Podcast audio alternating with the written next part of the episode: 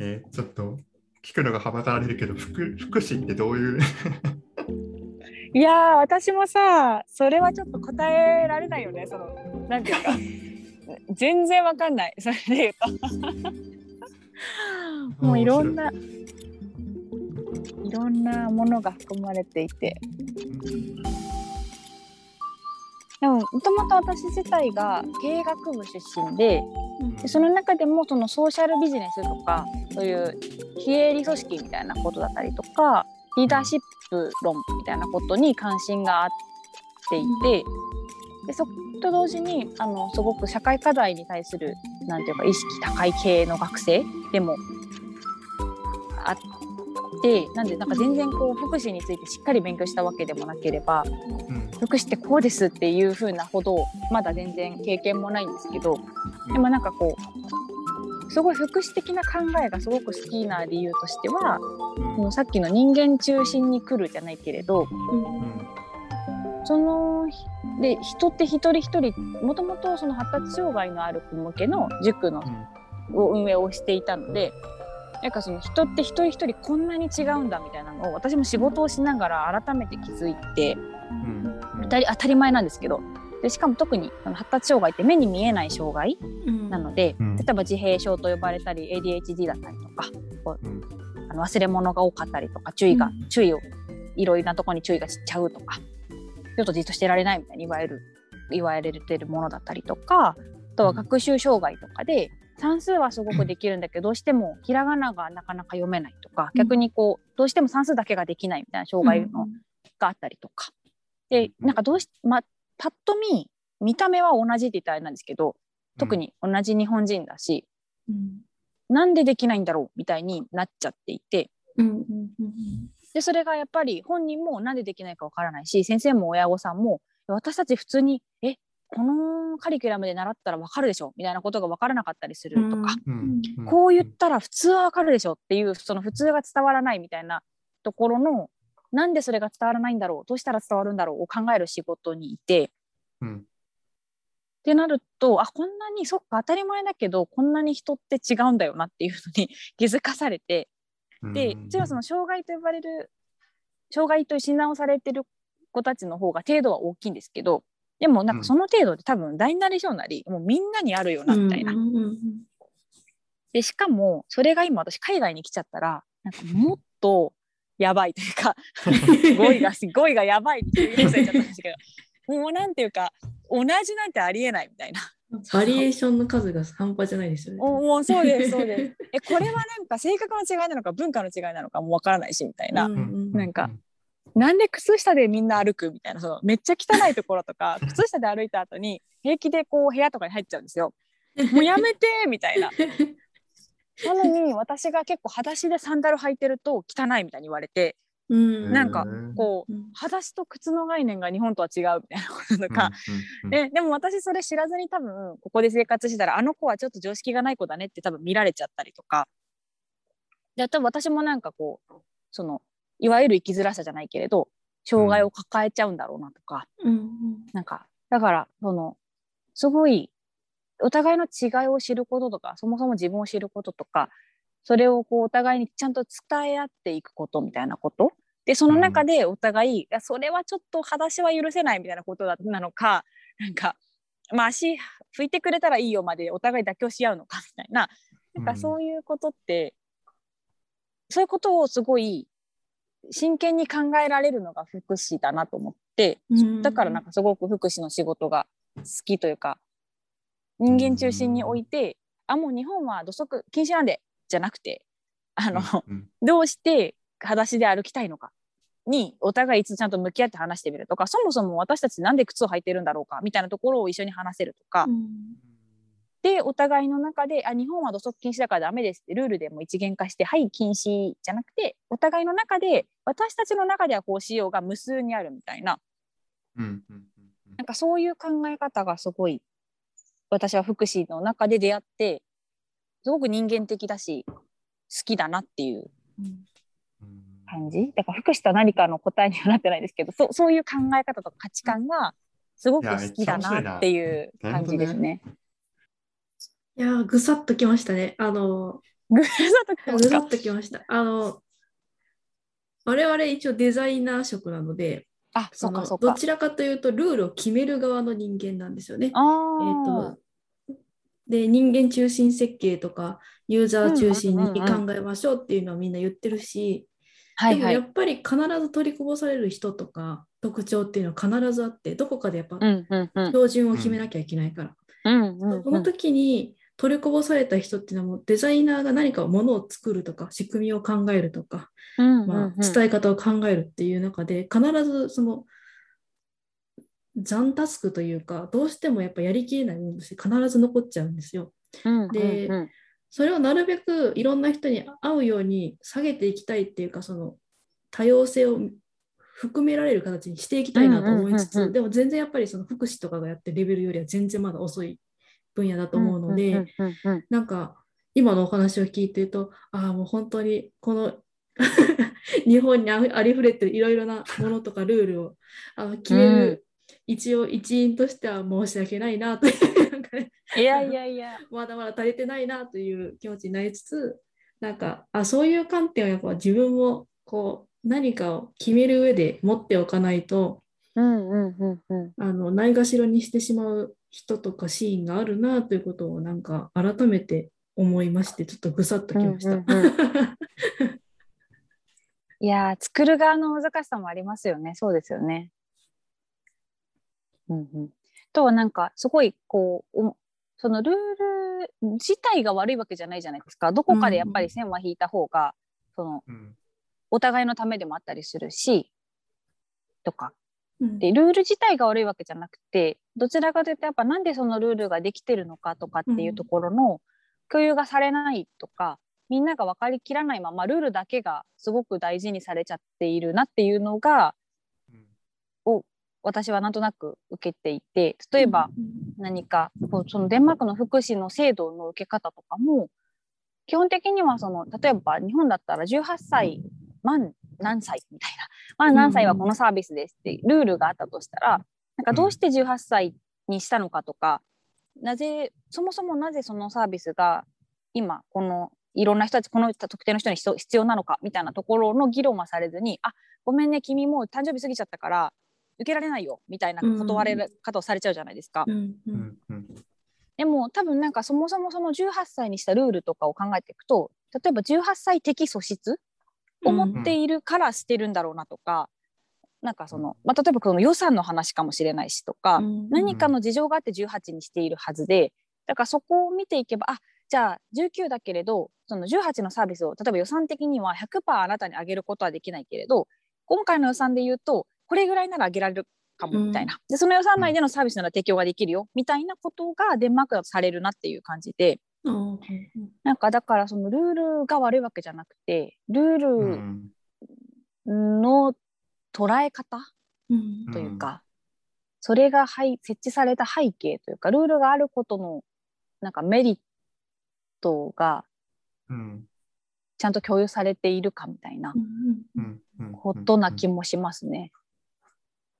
うんうんうんなんかルールと対話がセットみたいな感じ。うんああそうそうそうそう。ねいや、なんか俺そうだね。本当、なんかその、いや、と友達としては、なんか、あの、その、さっき経歴をすごい話してもらったじゃないですか。うんうんうで、ん。そのななんでその経営とか、そういうコミュニまあコミュニティはちょっと近いのかな。なんか経営とかやってた人が、その福祉っていうキーワードに惹かれてるのかがすごい、なんでなんだろうなって思思ってて。素直に。うんうん。で、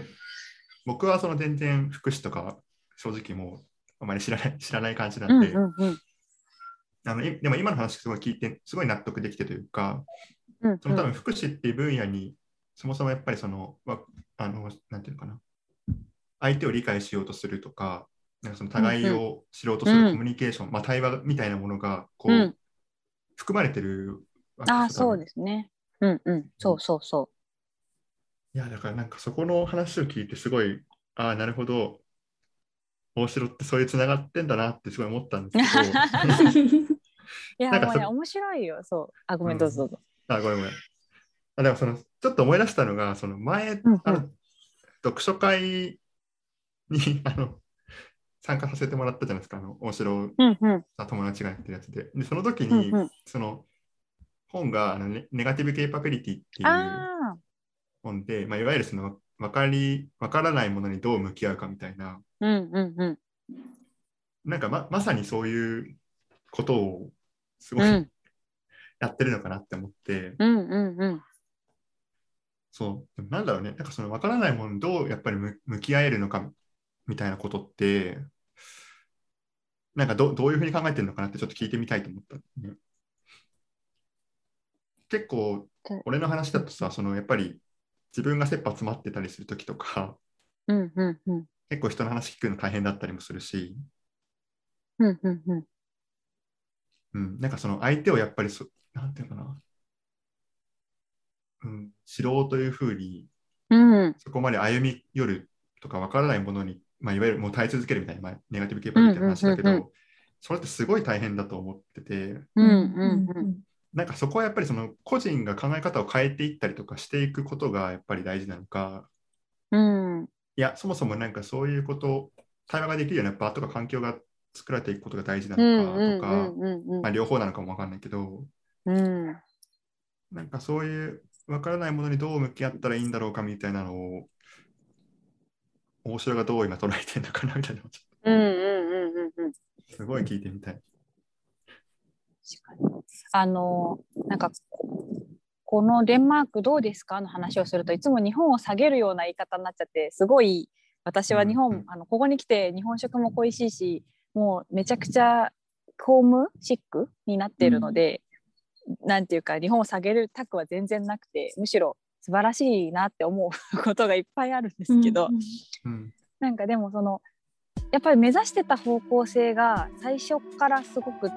その小学校の教育からすごく違う日本とデンマークとかだとでそのさっきのネガティブケーパビリティじゃないけれどあいあのうん。そのワークショップの勉強会の時に安西先生っていうワークショップを教えてくれてる人がいたんですけどその人が曖昧さ体制っていう言葉を使っててうん。それもすごい近いなと思うんですけど、うん。答えがない。ワークショップもそうっていうか多分デザインもそうだと思うんですけどうん。まあ答えがないものに対する曖昧さにこういかに耐え続けられるかうんみたいな、とか。でそれこそそれはコミュニケーションも多分そうで。うん。でそので多分それを曖昧さ体制だし体制って言ったらなんかやっぱり日本人的な感覚でそこを耐え忍ぶみたいな。雨にも負けずが出てきちゃうんですけどなんかそれをやっぱ面白いと思えるかは大きい気がしていて、で個人的にはだからあマジで？みたいなそんな風に感じたんだみたいなこととかあそんな風に君にはこの世界が見えてるんだねっていうのがやっぱ私はすごく面白いなと感じるから。でただなんかそれがどうしてなんかなかなか面白いなと感じられなくなっちゃうかというと、まあ、すごいそのだからさっきの教育の話に戻っちゃうんですけどなんかやっぱりその日本のこう学校自体が、まあ、戦後その経済成長っていう方向にものすごく舵を切ってだからこう分かってるものああの答えがあるものをいかに効率よく全員にこうビャーっと教えるかみたいな、全員が同じレベルに一定数いけるようにするかっていうところを多分すごいそれが得意だしものすごく成功したからこんなにこの戦後のあの中からぐわーって経済成長ができたんだと思うんですけど、うんうん、そういう意味ではすごくとてもいい。いいというかその時代ではとても合っていた教育方法を一定の水準までみんながお金を持てるようになったみたいなところ。ある意味国民の幸せが上がったっていうところだと思うんですけどでもその分一方でやっぱりその答えがないものに対する体制はどんどん下がっていくというか「うん。えどっちですか先生?」ってすぐ言いたくなっちゃうとか「え今何やってるの？これ何のためにやってるのがわからないとイラついちゃうとかあのもっと効率的に、まあ、効率的にやりたいって欲求自体は悪くないと思うんですけど同時にその遊び心が失われちゃうとか、うんなんかやっぱこうこう表裏一体になってるものの逆側に今デンマークにはいるなと思っていて。すごく一人一人を見ていくって効率悪いしさっきケイシーが言ってたみたいに余裕がないとなんかそそんなん楽しめないというか、お前のことはお前で面倒見ろって言いたくなる。みたいななんかそうです。だからそこのなんかうんばそうですよね。うんうんううん。ん、そうね。そうやっぱ面白がれるその対話違う違いを分かり合いたいと思い続けられるみたいな。でそれを表現するスキルもちっちゃい頃から練習しているし、うん。お互いに理解し合うところも当たり前のように土壌としてあるっていう。でもその分多分デンマークの学力自体はそんな高くないんですよね。うん。とか。それこそ大学あとそもそも大学に行かないっていう選択肢も全然デンマークはあって。うん。日本だと結構大学にもう行って当たり前みたいな感覚だと思うんですけど、うん。全入時代ではまだない。そこまでなくて、大学はやっぱ勉強したい人が行くとこだから。別にそれがしたくない人は行かなくてもいいよねっていう、うんアカデミックなことじゃない選択肢もまだまだいっぱいあるのでその辺もなんかちょっと違うんだろうなとか、うんうんうん。答えになっているか。うんうん。いや、でもなんか、えちょっとその、さっきまでの話を振り返って、振り返っててっていうか、なんだろう。いや、聞いてて思ったのが2つあって、その、うんうん。なんかこうル、ルールを作れるっていうのが、なんかちょっと点としてもしかしたらあるのかなって一個思ったんで、そうのなんだろうな、お互いを理解することによって、お互いがこう過ごしやすい環境とかルールを自分たちで作れるんだみたいな、うんうんうんうん。なんかそういうなんか土台があったりするのかなっていうのが一つと、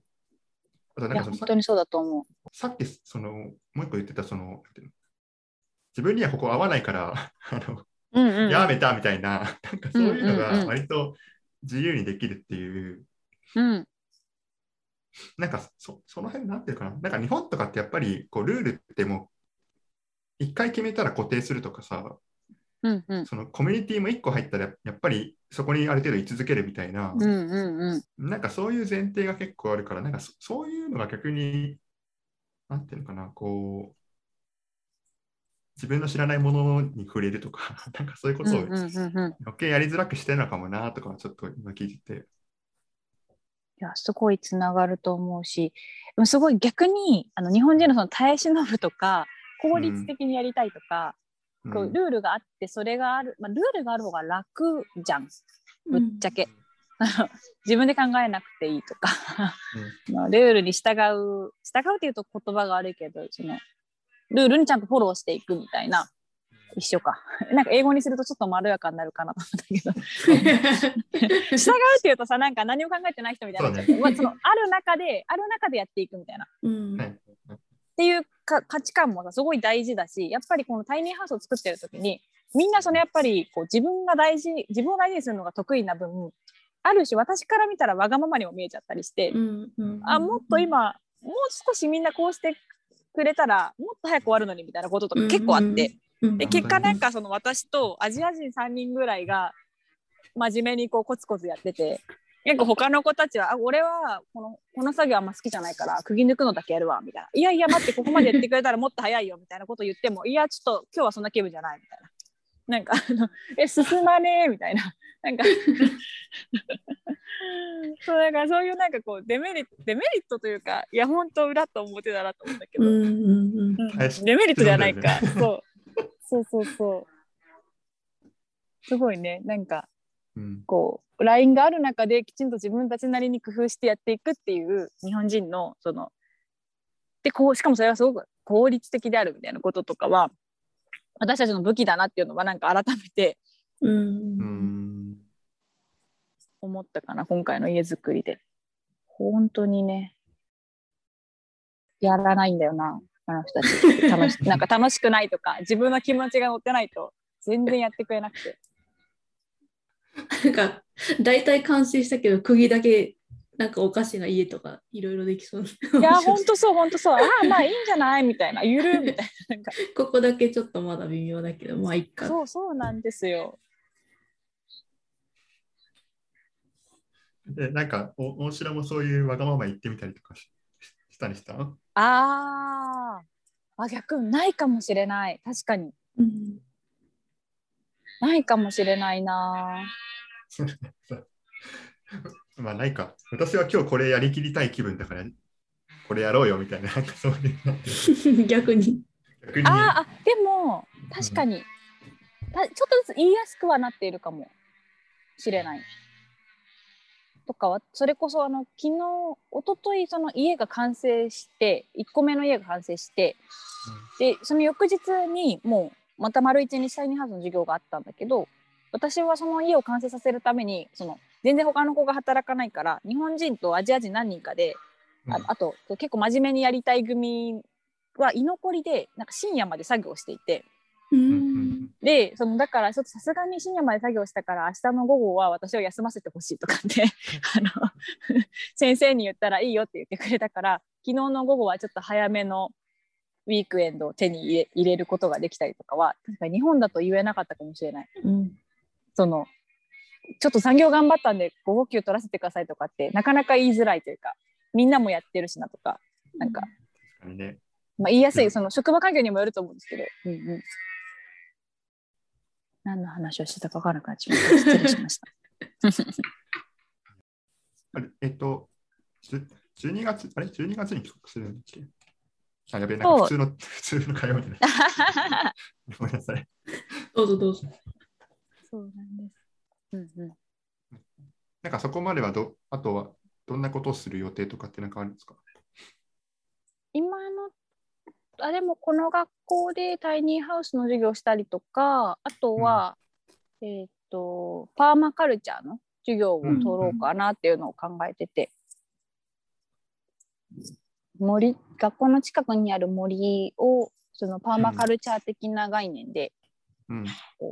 パーマカルチャーもでもすごく多様性の概念と似てるなと思うんですけど今あるものをお互いどう生かし合っていくかみたいなうん。のの視点でこう森を作るとしたらこう高さこうやってやってた方がいいよねとかこういう植物を混ぜ合わせた方がいいよねとか。うん。そういうことをやったりしながら、うん。あとはアートクラスがあって私はなんかすごいアートが苦手で、すごい苦手なんですよね。なんか多分それもそうなんだ。なんかうん正解がないからに近いなと思うんですけど、ああと結構どうやってそもそも本当にどうやっていいかわからないな何を書いていいか全く出てこないというか多分なんかデザインの会社にいる2人からしたらそんな感覚っていうなんか分かりづらいや、めいっちゃわかるよ。気もするんだけどめっちゃわかるわかる。うん。なんかね苦手なんだよな苦手。なんか正解がないからっていうのが大きい気がするし。うん。どうやってやったらいいか。だからデッサンとかなんか分かりやすいものであればいいんだけれど、うんうん。今も学校でその自画像の宿題が出ていて、ただその自画像って自分を描くんじゃなくて自分を象徴するもので表現するみたいなもう少し大きいテーマのポートレートで、うん。から写真自分の写真渡されてその写真の周りにいろいろ貼ったり書いたりもうもう本当好きにデコレーションしていいから自己表現しておいでみたいな授業がうん。なんと水曜日の夜とかに行われているんだけどそれとかすごいストレスでなんかさささささって書いてる子もいるんだけれど私はやっぱりこうそうそうねそれに苦手ででもそれ苦手だからちょっとやってみようかなっていう気持ちもあったりとか次の、うん。また授業を選び直せるのでその時になんか苦手だからこそちょっとチャレンジしてみるとかこのうんいいかなとか思ったりしてます。いいな。楽しそう。楽しそう。そう。1年ぐらい休みができたら行きたいです。いや、結構その、なんていうの、あの、まあ、大城がその社会人になってから行ってるっていうのもあったから、なんかその学び直し的な、よく言われる話としてあるじゃないですか。その社会人になってからまた学び直そうみたいな、別の分野をみたいな。いや、やっぱり全然それだけの話じゃないっていうか、うん。うん、なんか、ね、そういうタイミングとか場が、どころあったらよかったなとか思っちゃうまだまだ全然あるよこれから。いや、でも本当ね、それはそうだよね。そうなんかそれも私の中で結構一個もともとすごい楽観的に人生を見るタイプっていう性格もあるとは思うんですけどなんかこう人生100年とか、まあ、80年とか長い中でうん。なんかそんなにこう気負ってあ今このスキルが足りないとかあのスキルがっていう風にしなくてもいいんだなってなんかもうちょっとこう人生に対しておおらかになれるようになったかもしれない。もちろんその時々すごい深夜とかに「あみたいな「やばい私今この年齢で次のキャリアまだ決まってなくてなんか同世代の友達が家とか買い始めてるのにやば」みたいな こういわゆるキャリア設計からは外れているから焦りとかもあったりはするんですけどでもなんか死にはしないしそれだけが全てじゃないというかなんか、うん、うんたまた単純にやっぱ楽しいよなとかって 思ってそれがあるからいいやみたいに思える人生のゆるさみたいなのも。